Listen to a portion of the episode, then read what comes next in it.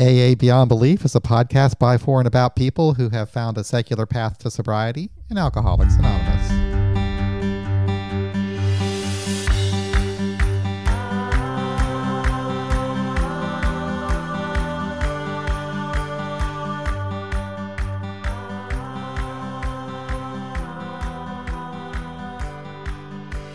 Hello, everybody. This is John, and I am here with Angela and Ben today. How y'all doing? Great, thanks. Pretty darn good. Good to be with you guys. We're here to talk about how we're staying sober, what our groups are doing with the situation with COVID-19. It's been really interesting to see so many AA groups go online. Anyway, I thought it would be interesting to talk about. And also, you know, maybe we can give you some ideas of what you might want to do during this time, or maybe you can call in with some suggestions of what you're already doing. You can call us at 844-899-8278.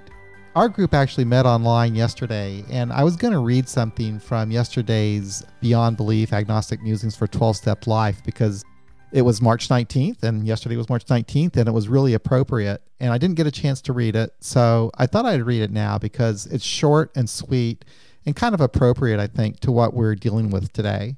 So this is from March 19th, Beyond Belief, Agnostic Musings for 12-Step Life. I'm afraid of storms, for I'm learning to sail. No, I'm not afraid of storms, for I'm learning to sail my ship. Louisa May Alcott, 1832 to 1888. Recovery arms us with the tools to adapt and improvise along the way. We gain hope and expect that we can figure out the new and more complex hardships and troubles that are bound to be part of our lives. Recovery isn't a better life. It's a better way to deal with life. We once avoided and denied. We emotionally fled or we overcompensated. In recovery, we cultivate serenity, courage, and wisdom in facing each day. We do the best we can, no matter what the weather. Storms in life, if we're fortunate to live long enough, are likely to get more threatening, but we won't go through them alone if we don't want to, nor will we go through storms ill-equipped. Still, if we are afraid, that's only natural. With open minds and open hearts, it is likely we will get through each storm and grow new coping muscles in doing so. A storm is brewing. Will I be ready? Will I know where to go for help when I need it? Isn't it true that the greatest struggles in life sometimes become my defining moments? I thought that was pretty appropriate for what we're dealing with. I don't even know where to begin this conversation. I thought that this podcast would be good to talk about options for staying sober when you can't get to a face-to-face meeting, and dealing with just the unprecedented events that we're dealing with today. And you know what? I'm going to start with opening the floor up to Angela. Angela, you can comment on the reading. Just get us going if you would. And there are 12 people in the room watching us. Hi, everybody. Nice. Yeah. So I guess I'll start with sharing how I'm doing with things. I thought that I was doing okay with it. I'm pretty good at accepting reality. I haven't always been, but I know how to do that and what I need to do. But today, somebody really got me. I was frustrated reading over the last couple of days. People who are still attending face-to-face meetings. So in our area, particularly the Unitarian Fellowship, where my home group, Atheist, Agnostics, and All Others Meet, closed fairly quickly with this. And so we went online. And I participated in the Sober She Devils online meeting, secular AA meeting.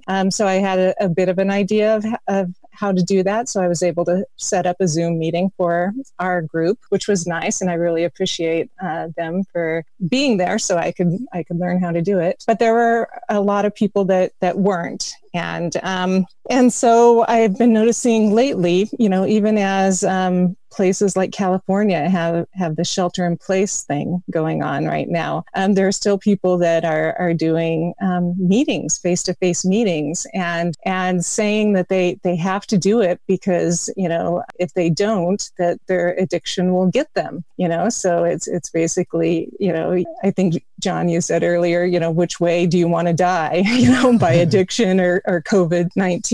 And so, yeah, so it just really, I couldn't take it anymore. And so, you know, in my defense, I did do some of the stuff that's suggested. I talked to a friend, and that wasn't helpful because they were as annoyed as I was. And then I did some angry vacuuming. Yeah. And so, you know, and sometimes, you know, it does help. It gets the frustration out, and, you know, my floors are clean. So after that, I still felt like somebody needed to say something because I hadn't heard anybody saying anything, you know. And so I posted something on Facebook, you know, and we all know better. Most of the time. And, it, you know, I usually don't post anything emotional or, you know, political or controversial on my Facebook feed. I keep it very neutral, very clean, but, you know, I was at the breaking point. And so I wrote, calling myself out here, people, for my sober-minded Facebook friends, right now, going to any length to stay sober means staying the fuck home. While I understand some of you feel if you don't have a meeting, your addiction will kill you, there are now hundreds of online meetings. You can call and talk to people or read recovery books. Continuing to meet face-to-face is irresponsible. If you're doing it because you're concerned about someone who doesn't have a phone, maybe you could start a fund to buy prepaid phones for those people. There are lots of creative options to live a sober life of integrity in physical isolation. Not doing so is selfish. Your sobriety isn't worth hundreds of lives. It's just not. If you need help finding online meetings, or calling a meeting or mental health services, feel free to message me. I'm happy to help with that. But if you're out physically touching shit, regardless of the distance, just because you don't want to change how you access recovery, I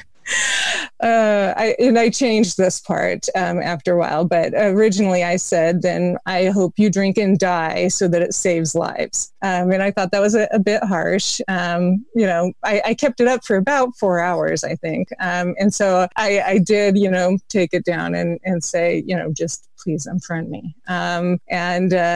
Yeah, so I was pissed. And part of, you know, writing that is that, again, I don't usually do that. I'm generally, you know, I can go with the flow. And if I'm upset, I write things out. I use all the tools. But part of me was hoping that people would be so shocked that they might consider what they were doing because, you know, I don't normally talk like that or react like that on Facebook. And, you know, it's a false choice anyway to, right. You're going to either die drinking or you're going to die from COVID or whatever. I mean, the thing is that we're not sober because of AA or AA meetings. That's not what keeps us sober, in my opinion. I'm sober because I am not drinking and I'm doing that. The meetings that I go to provide me support so I don't drink. They don't keep me from drinking.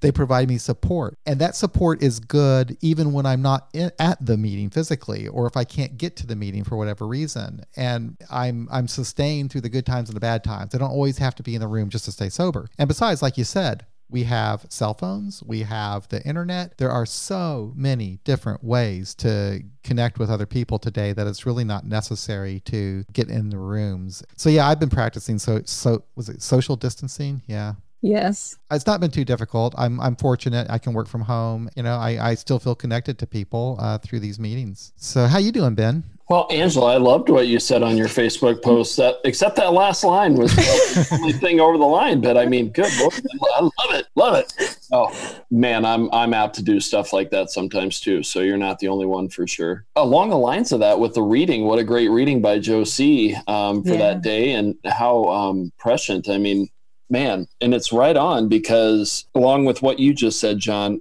we gain these tools and we learn that we can make it through things maybe in the past, like, our brain would tell us, like, you're never going to be able to quit drinking, so why even try? Or there's no way you're going to stay sober, so what the hell are you doing? Well, the truth is, I think when we're a part of a community, any community, let's say AA, we get that support. We learn how to ask for support. That's part of what I learned so much of. And then that I relayed to other parts of my life, whereas at work, I didn't have to act like I knew exactly what I was doing all the time. I could ask for help and let somebody else know that I didn't know exactly what I was doing all the time and get the help I needed. So one of those recovery tools is learning how to reach out when we're feeling isolated. And right now, a lot of us are isolated through choices, that we're making, but it's not our own doing necessarily. So those are important skills. And I know some people will, want to throw the caveat out there. Well, the meeting's got to be there for the newcomer that's wandering in off the street and blah, blah, blah. Ben, I was thinking about that too. I was thinking, okay, so I've been sober for a long time. My life is stable. I've got access to all this different stuff. Check your privilege, John. I know, but what if it was 1988 and I'm in my 20s and I'm broke and I've only been sober for a couple of days or a week and I'm scared, and all of a sudden there's a pandemic and the government is advising me to isolate in order to avoid a huge catastrophe. What would I do? Would I be okay? You know what I think I would have, I hope I would have done? I think that I would say, well, it's 1988. I can pick up my phone and call somebody. I can talk on the phone, or I might just have to tough it out, and just hang tight. I think those would be my options. But most of us today, that's not the deal. I mean, I know that there's some people out there who don't have the funds or a job or whatever to be able to afford a cell phone where they can connect to the internet or internet service or something like that. But there are other ways that we can connect with people. So it's not absolutely necessary to gather face to face. I'm sorry for interrupting you, but I was just kind of thinking about that. If I were a newcomer, what would I do? Well, most of the newcomers that we get find us via the internet. Right. And so, so they're looking up secular or atheist meetings. And so particularly young people. So, all of our people in their 20s found us via the internet, not by calling up, our local intergroup or anything like that. Well, I would imagine most of the people actively out there drinking too are using this as an excuse to continue to do so, not exactly looking as an excuse to get sober right before the end or whatever the heck everybody's thinking going on. Well, the bars in Kansas City are closed down pretty much. They can't, you can't have a gathering more than, 10 people or something like that. Yeah, same thing here. A friend of mine is a distributor for Budweiser, and he said he has sold more alcohol around this time than they do even around the 4th of July. So people are stocking up in case they run out. I guess priorities, right? Wow, yeah. So I don't know. It's insanity. And Angela, I'm going to tell on myself too. You stuck your neck out there. I'm going to too. It's easy. I think John and I were talking the other day about how this is a chance to get closer to my little kids and have together time. And it has been nice too, but my son was just being really frustrating at supper, and he was frustrating me, I should say, and put the blame on him. And I said, fucking shit. And he perfectly repeated exactly what I said at not even 2 years old. So I'm not exactly practicing what I preach very well. So but again, there were so many times where I didn't think I could do things when I was first getting sober, let alone 4 or 5 years sober, where it was like, go on the first date with somebody sober. And I didn't know I even wanted to do that or could do that. And, you get through it and you grow through it and you get on the other side of it and you realize it's not so bad. So if you're sitting there and you're scared and you're at home and you don't know if you can make it through the night sober without talking to somebody and you can't get a hold of somebody, know that, just keep putting off that drink, and you might just wake up tomorrow and realize that you made it through and you didn't think you could. So that's one of the great things about AA for me, is it showed me that I can do things that my old perception or my old thinking wouldn't let me think that I could do. We actually have 15 people watching the live stream, and Joshua D has written something kind of interesting. He wrote, I've only got 4 months, and the lack of in-person meetings is really getting to me. I already worked from home and lived online, so AA meetings were my first real social outlet, a reason to get dressed and go outside. I guess I'm partly I'm feeling like I might as well relapse and wait until this is over to rejoin, since almost everyone has a relapse anyway. Really want to drink. Wow. Hang in there, Joshua. What do you guys have to say to Josh? Well, I guess I'll go first.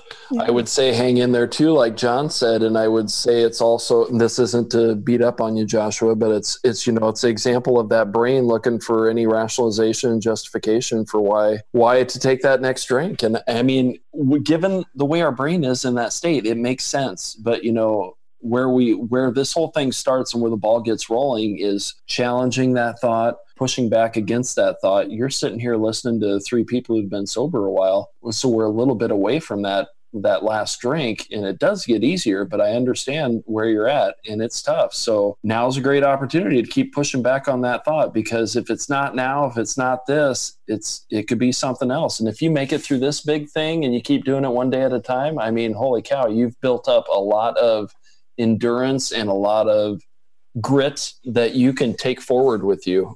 So, you know, there's options out there, but man, I feel you. I get it. I get that thinking, and you are not alone, and don't feel bad for feeling that way either. Yeah. And what I think of is that, you know, you said you have 4.5 months of sobriety, and you work at home, so you know, kind of already know this lifestyle. You can help a lot of people. You're, you know, uniquely qualified to be able to help newer people in recovery, because, you know, some of us who have some time, some people can't relate to that. You know, people who are in their first 30 days or, you know, first 60 days, they're going to relate more to you and what you're doing to stay sober than they might to us. And so, you know, I would suggest that if you're not part of any of the online, you know, Facebook groups, secular AA Facebook groups or A.A. Beyond Belief, that you get involved with that, because there are people that need you to stay sober. And in doing that kind of service, it'll help you stay sober as well. So I appreciate you being honest and sharing that with us. Yeah, me too. You know, we had somebody call in and they hang up. So call back in if you want to.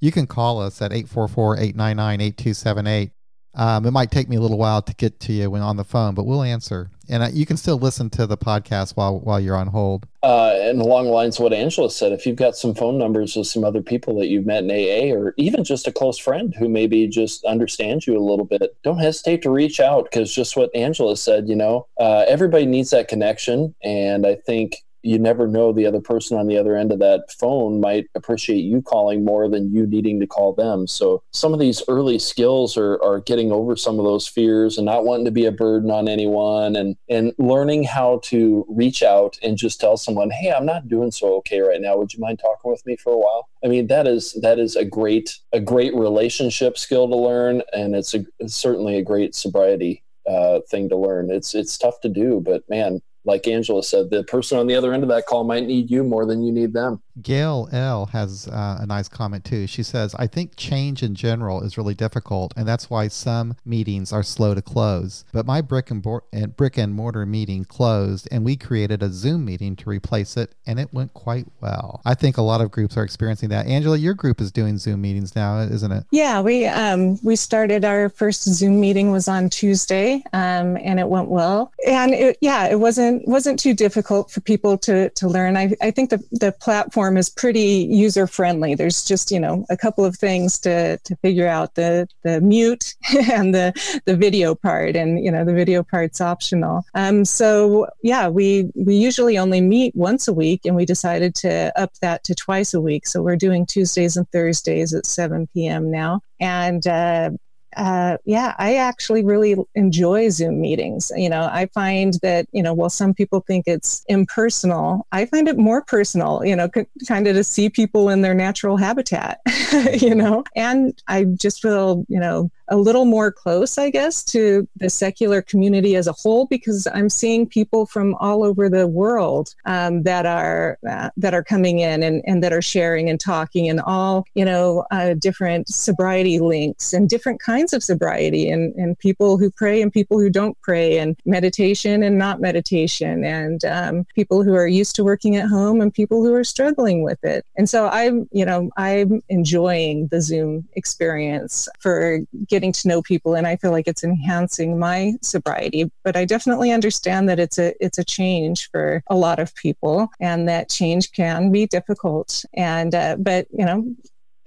meeting I attended this morning was on adaptation, and I think alcoholics are good at adaptation. They don't like it, but we've already had to adapt to a different way of life from what we were doing in order to get sober. Many of us had to change, our people, places, and things, and all of that in order to, get sober and start living this sober life. Now I'm much more responsible than I was when I was drinking. And so I'm grateful to be sober so that I can get through this in a responsible way, other than, the emotional acting out on Facebook. But yeah. Angela, we got a caller in. Can I take that call? Cool. Yeah. Absolutely. Let's see how this works. Hello. How are you? Hello, John. Who is this? This is Bobby C. over here in Huntington Beach. Hey, Bobby. How are you? So Ben and Angela, can you hear Bobby? Oh, we can. Oh, okay. That's working. Bobby. Angela, Ben, John, it's just great being able to do this. This is unbelievable. So go ahead.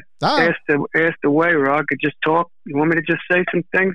Well, how are you coping with this deal? You're not going to face-to-face meetings. What are you doing? Okay, so remember the meetings I was talking about over Step House Recovery. We I called up and kind of put a pause on it, hiatus, and called everybody, tried to email as many people as I can, and kind of discontinued the face-to-face meeting because of the social distancing. I'm a little older aged, maybe more acceptable. So I did that for me. And, but we're creating, I was just talking to Patrick, one of the SMART facilitators that I link up with and host with him one of the SMART meetings. And we're going to get on the Zoom. We're going to start doing some Zoom conferencing, some Zoom meetings. We're going to kind of, you two inspired me. This is the chance for me to be inspired to change. It's I'm looking at it as an opportunity.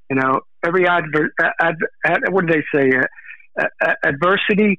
There's a equal seed of equivalent benefit. So I'm using that. I'm taking this time to do something productive in my house. I'm studying and becoming a certified SMART facilitator, along with being in Alcoholics Anonymous, which is it works both ways, And my secular recovery, my secular sobriety, and A.A. Beyond Belief is expanded my horizon, and I'll tell you what, it actually brought purpose back into my life, And I'm grateful for that, for you guys doing that. Yeah. Well, Bobby, thank you so much for calling. I really appreciate that. And you brought up an interesting point there about how something good is going to come out of this for you. And I think that something good, or something different anyway, is going to come out for all of us. I was talking to Angela, and I think that when this thing is all done, that some things are going to be different. Number one, a lot of people and a lot of companies are going to learn that we can work from home. And then secondly, a lot of people in AA are going to learn that you can have meetings online. What do you think about that, Angela? How do you think? And Bobby, I'm going to let you go so another person can call in. But thank you. Thank you so much. I appreciate it. Thanks, Bobby. Yes. Take care. Angela, Ben, John, thank you. I'm going to hang up and continue listening. All right. Be well, my friend. Take care, Bobby. Right. So what do you think, Angela? I think you're going to see some permanent change or more online meetings when this is all said and done? Oh, definitely. I think that it's the online meetings are here to stay. I think we'll still meet, in person as well. I'm also one of those yes and. So, do SMART recovery, do secular AA, do, refuge recovery, whatever. The more, the better. I think the more people who can get some help. My hope is that what happens with AA is that more people will start reading the history of it. Now that they have time and they're not, constantly in meetings, and just influenced by the rhetoric in the meetings, like, maybe reading some of the history of AA, and they'll start to understand, how things went down, and that it might change some of the rigidity in AA. I mean, it has to already. Do you think that studying the history of the program will actually help people be more progressive in their thought about how we should conduct ourselves? Yeah. Well, so like one of the things I saw was people have been inviting me to all sorts of online, and Facebook recovery groups. And in one of them, a bunch of people were upset because TMZ had done a segment on AA meetings utilizing Zoom, and that people were upset, saying that it violates the 11th tradition, and that it's advertising and all of this stuff. And I was just like, oh man, would you guys please just read some of the history of AA and understand, what. Yeah. Anyway, so that's my hope, is that maybe, they'll start reading some additional literature and understand a little more the workings. And so then, even when we go back to brick and mortar, as some will, it'll be a less rigid program. So cool. We got another caller. I will take that call now. Hello. How are you? Hey, John. This is Jaron from Madison. How you doing? Oh, hey. Good. Another good friend, Colin. How you doing today? Oh, just working, sanitizing the school. I'm on my break right now. I'm glad to hear your podcast, so I figured I'd give a call. So how you faring through all of this? I was going to ask, kind of, are you more scared of like the virus? I'm more scared. It seems like most people I talk to is just the panic and the pandemonium of our society as a whole. And when I would see like the posts of people like, just going through and rioting essentially in these grocery stores and the hysteria, that's when I got really anxious. And now I'm starting to kind of calm down. So it's just like, it's kind of disappointing seeing just the self-centeredness and just, just the ugliness of our society just being amplified by this whole situation. I mean, has that kind of been your guys' feelings? It's interesting when you mentioned fear, because I haven't thought that I was afraid, but from Monday through Thursday while I was working, I would have the news on all day long, and it made me very anxious. I mean, I just felt like I was so up. I was so uptight. I wouldn't know how to describe it, but just anxiety, I guess. So today when I worked, I didn't have the news on, and I had more positive thoughts. I didn't have that anxious feeling. So I just kind of realized, I need to every once in a while turn it off. I want to know what's going on for sure, but there are some times when I need to turn it off. I am also a little bit bothered by some of the panic. It really upsets me that there's no toilet paper in the stores. Ben, what are your thoughts on this subject of fear and just the human reaction of panic? Oh, for sure. It's like, as much as I want to use logic, I find myself falling into it once in a while too. It's difficult, but most of my fear, and I'm sure a lot of us feel the same way, it's not so much if I get the virus, but if I got the virus and gave it to my 83-year-old mother who has COPD, and then this is probably going back to, I guess, a character defect. I'll use that word, but my judgmentalism kicks in kind of along the lines of what Angela was talking about, that I just want to tell everybody, stay the fuck home. What in the fuck are you doing? And like you said, John, it just shows me just how self-centered we can be. And I get it, I get the biology of it, and I get the way the brain reacts when you perceive that there's scarcity. I was talking to my brother, and he lives in rural Nebraska. And so he was he's very conservative, and I tend to be a little bit more liberal. And he was talking about how his neighbor was telling him about back in the Dust Bowl days. His neighbors passed on since then, but and how up here in the small country, everybody helped each other and we all banded together. And I'm like, well, yeah, it's easy to say that, but like if you're in New York City, like they've done this with rat studies, when there's more people around you and you have a logical sense of scarcity going on, people are going to behave a little bit, quote, worse. So I guess, maybe this whole connection that we all have digitally makes almost amps up the perceived scarcity, And I know when I went to Costco a few days back, we needed something, and I went out and they were limiting, don't buy more than one case of eggs or this or that. And it's nice to see that kind of stuff go on. But it is the thing that annoys me about it, getting back to the question, I'm sorry, I talk too much and ramble on too much. When I see just how quickly we shift into like such self-centered thinking, and that the things that we worry about aren't necessarily the things we should be worrying about, like toilet paper. I mean, geez, grab a rag and wipe your butt and wash your rags if you have to. I mean, it's like, it gets so self-centered that we worry about certain things, but yet, you know, we don't think twice about the fact that it's not about me getting it. It's about grandma getting it or whoever else getting it. And that's where I get, you know, and then, but yeah, it's easy to pick up that anxiety. Like you were talking about, John, and watching TV and being like, whoa, it's up over this number now. And to have your certain thoughts confirmed. And then it's like, whoa, you know. Angela, what are your thoughts? Yeah, I'm much more of the concerned about passing the virus on to people who are either, you know, medically vulnerable. My mom, too, has COPD. And so during this, I've moved in with her to be a caregiver for her so that we have a little bit of a buffer between her and the outside world. And that's different, you know, so a whole different adjustment with that. And my partner is bringing us groceries and things like that so that yeah, we can try to make a little bit of a buffer for her. But it's not just her. Part of my home group, about, I don't know,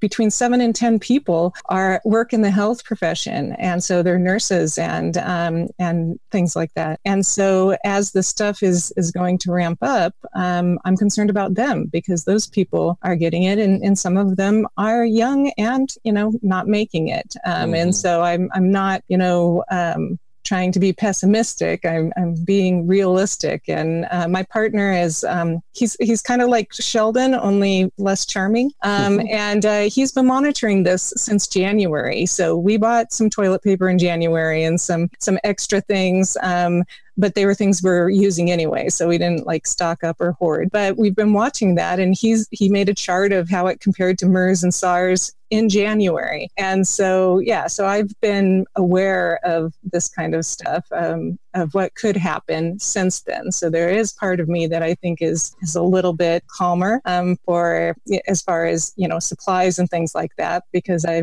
you know, knew kind of what was coming from my partner. Mm-hmm. Do you guys still have school going on up in Wisconsin? No, we're just disinfecting stuff right now and doing our best to, you know, our part, and we're by ourselves. So we got a social distancing thing set up here.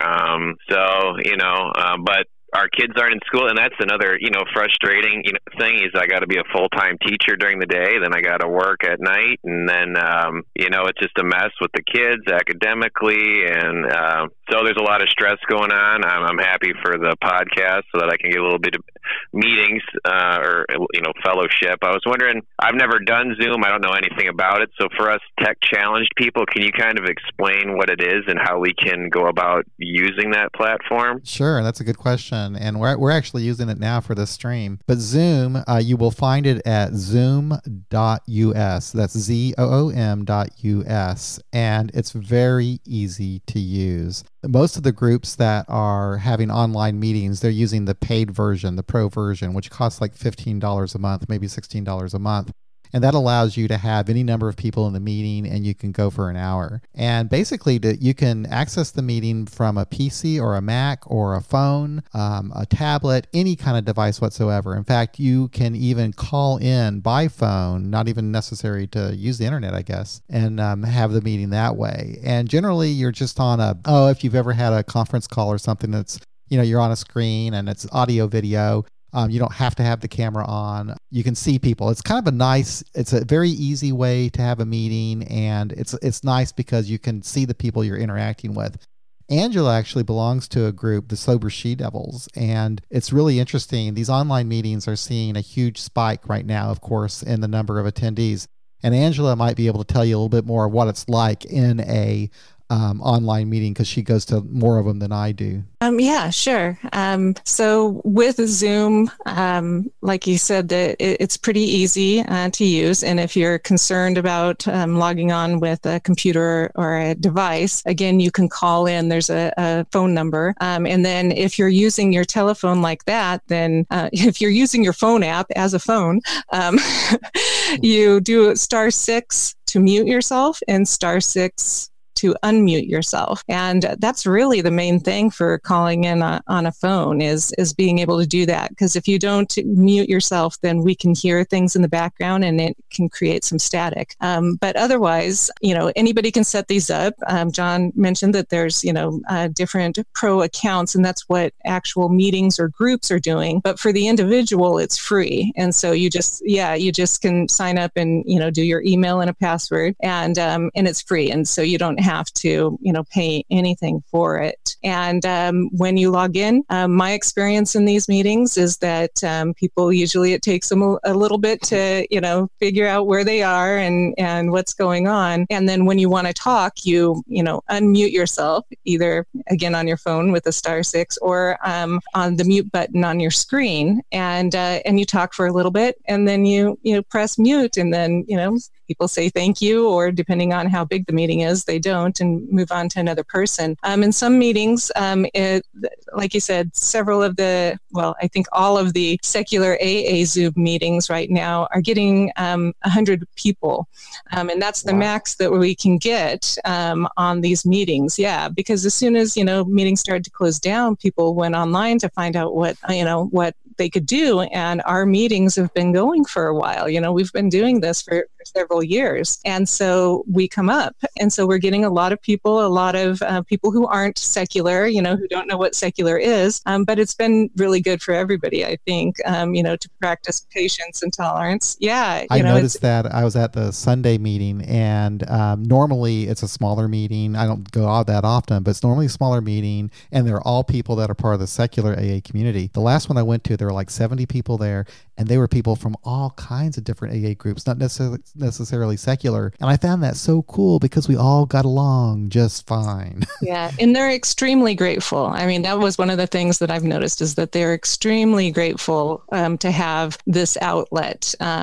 So many people need it. And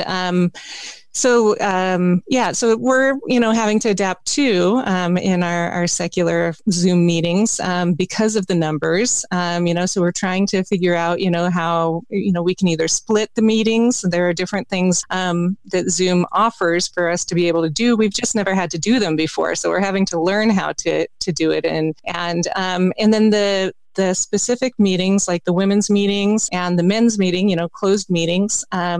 Generally for the women's meeting, anybody who calls in by phone, we need to have them identify so that we know it's a woman.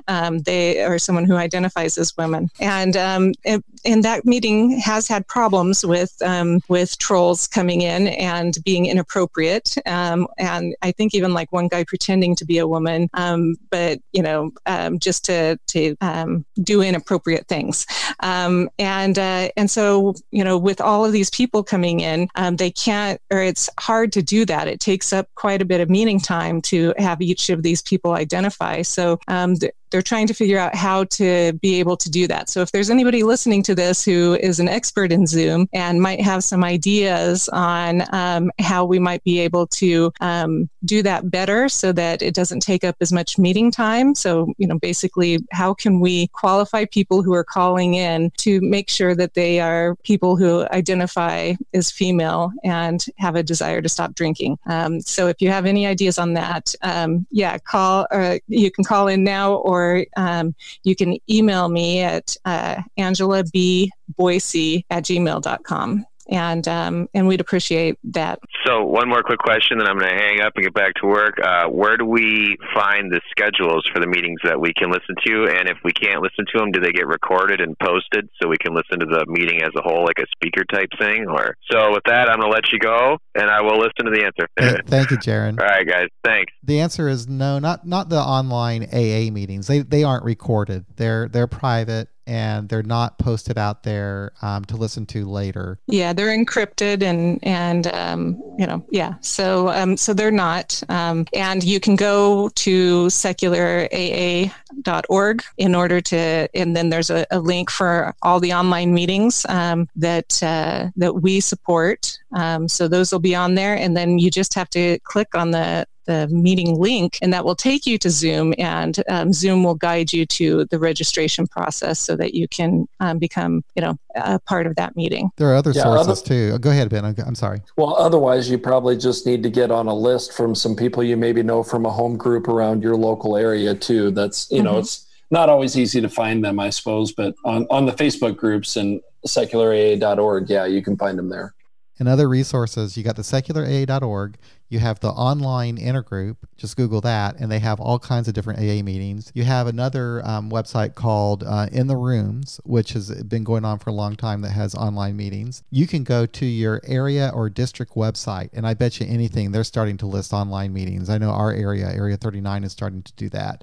You can call your intergroup or central office. They probably are gathering different online meetings that are popping up in those areas. So there's just Google online AA meetings, and I'm sure that you're going to find something. And now let's see what else we've got going on here. There was someone who made a comment. Pat made a comment that he really likes the podcast episodes that feature either Ben or Angela, that they make the podcast so much better. You're right about that. That's Pat. Nice to hear.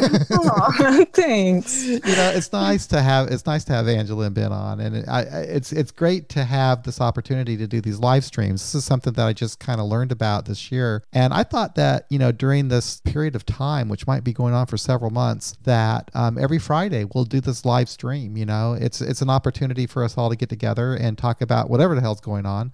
Maybe the COVID thing won't be the topic of the day, hopefully all the time, but it's kind of nice to have this. And I'm so pleased to see right now we have 18 people watching the stream live, and that's the most we've ever had. And people actually calling, it just warms my heart.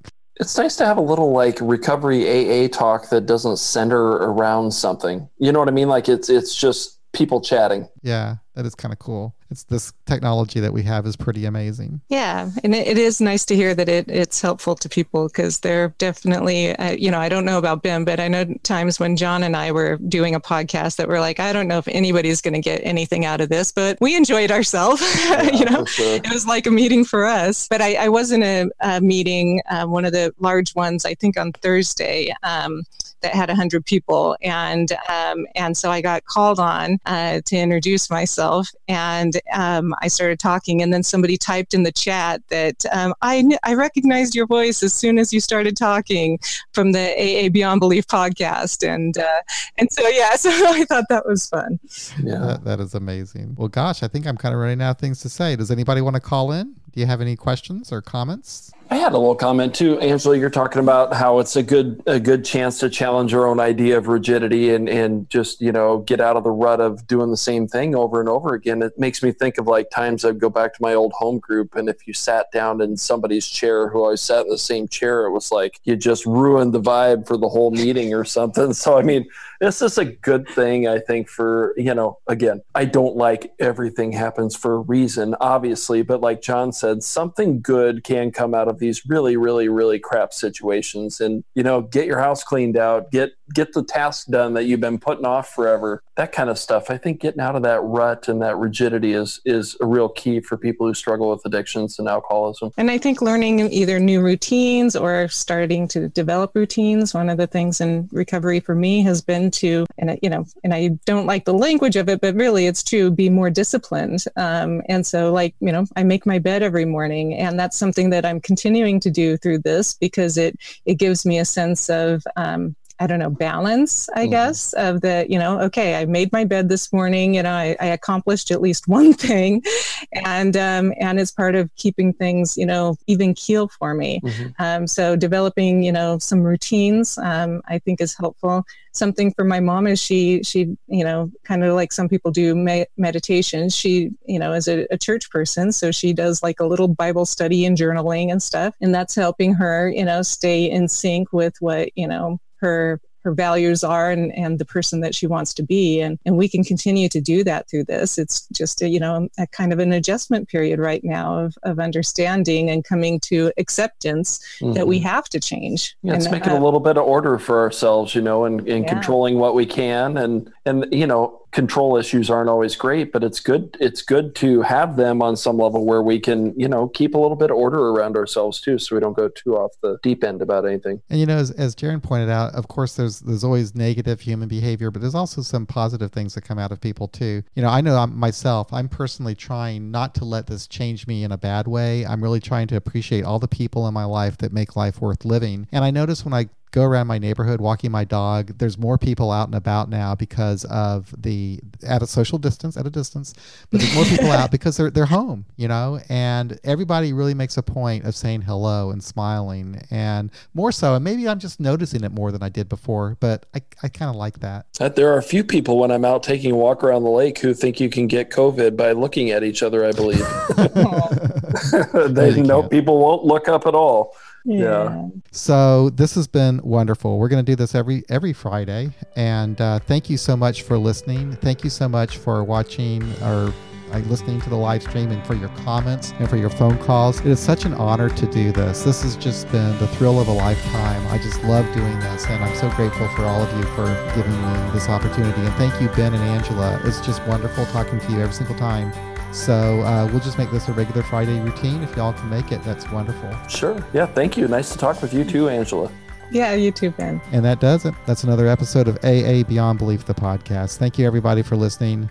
I want you all to take care. Get to meetings online. There's plenty of them out there. And there's plenty of podcasts too, by the way. Okay, signing out. Take care.